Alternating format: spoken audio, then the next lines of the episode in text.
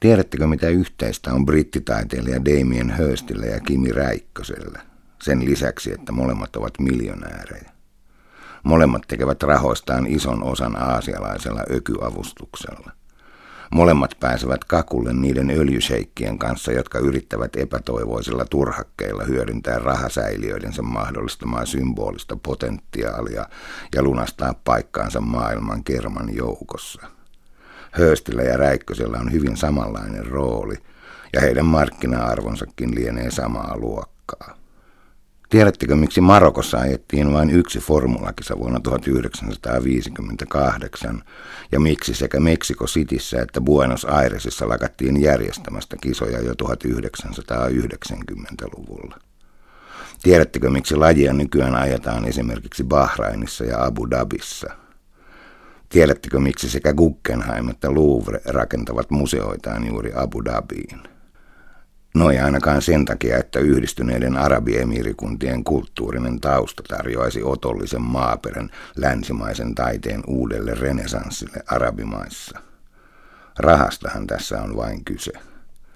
Guggenheimin Helsingille ja nyttemmin koko Suomelle esittämät rahatoiveet ovat vielä kuitenkin varsin pieniä. Louvren ja Arabiemiraattien sopimus on ihan toista luokkaa. Nimenkäyttö 525 miljoonaa dollaria – taidelainoista, näyttelyistä ja hallintomaksuista kymmenen vuoden aikana 747 miljoonaa dollaria. Louvre saattaa vielä noustakin Saadiatin saarelle, mutta Guggenheimista en olisi varma.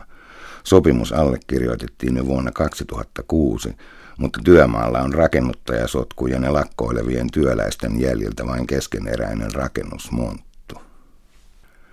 Länsimainen taidemaailma on kuitenkin voimakkaasti siirtymässä kohti lähi -Itää. The New York Times uutisoi tällä viikolla, että siellä se jengi nyt on. Niin sanotusti kaikki ovat siellä, jos kutsu avajaisiin tulee.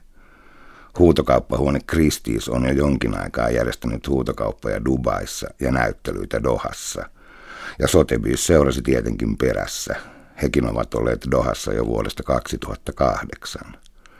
Molempien huutokauppahuoneiden vuosittaisesta tuloksesta tulee Lähi-idästä nykyään jo noin 10 prosenttia.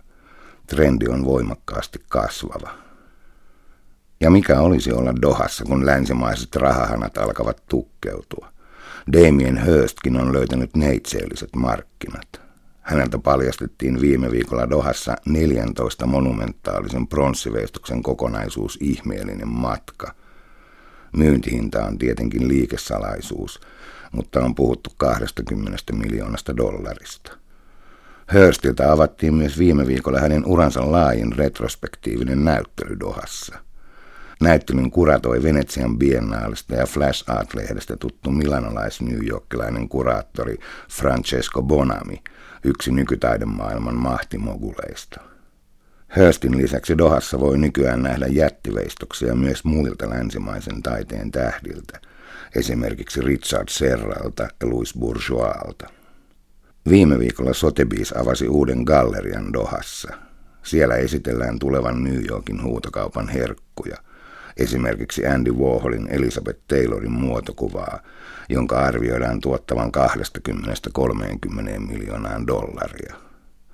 Osa myytävistä teoksista tulee ilmeisesti sijoittaja Steven A. Cohenilta, maailman sadanneksi seitsemänneksi rikkaimmalta mieheltä, joka käy parhaillaan sisäpiirikaupoista oikeutta Yhdysvalloissa ja tarvitsee lisärahaa juristikuluihin.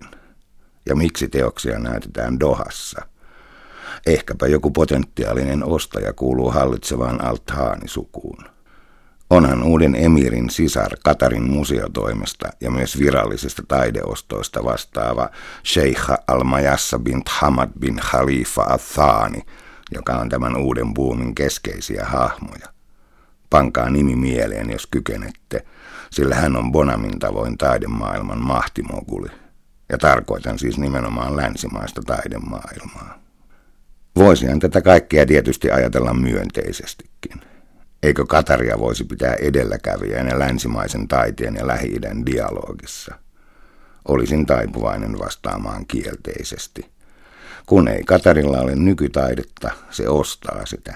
Ja tietenkin parasta oman ymmärryksensä mukaan, eli kalleinta.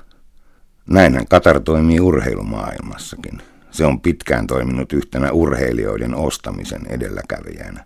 Yhtenä esimerkkinä vaikkapa kenialainen Steven Cherono, joka voitti katarilaisena Saif Said Shahihina estekultaa sekä Pariisissa vuonna 2003 että Helsingissä vuonna 2005.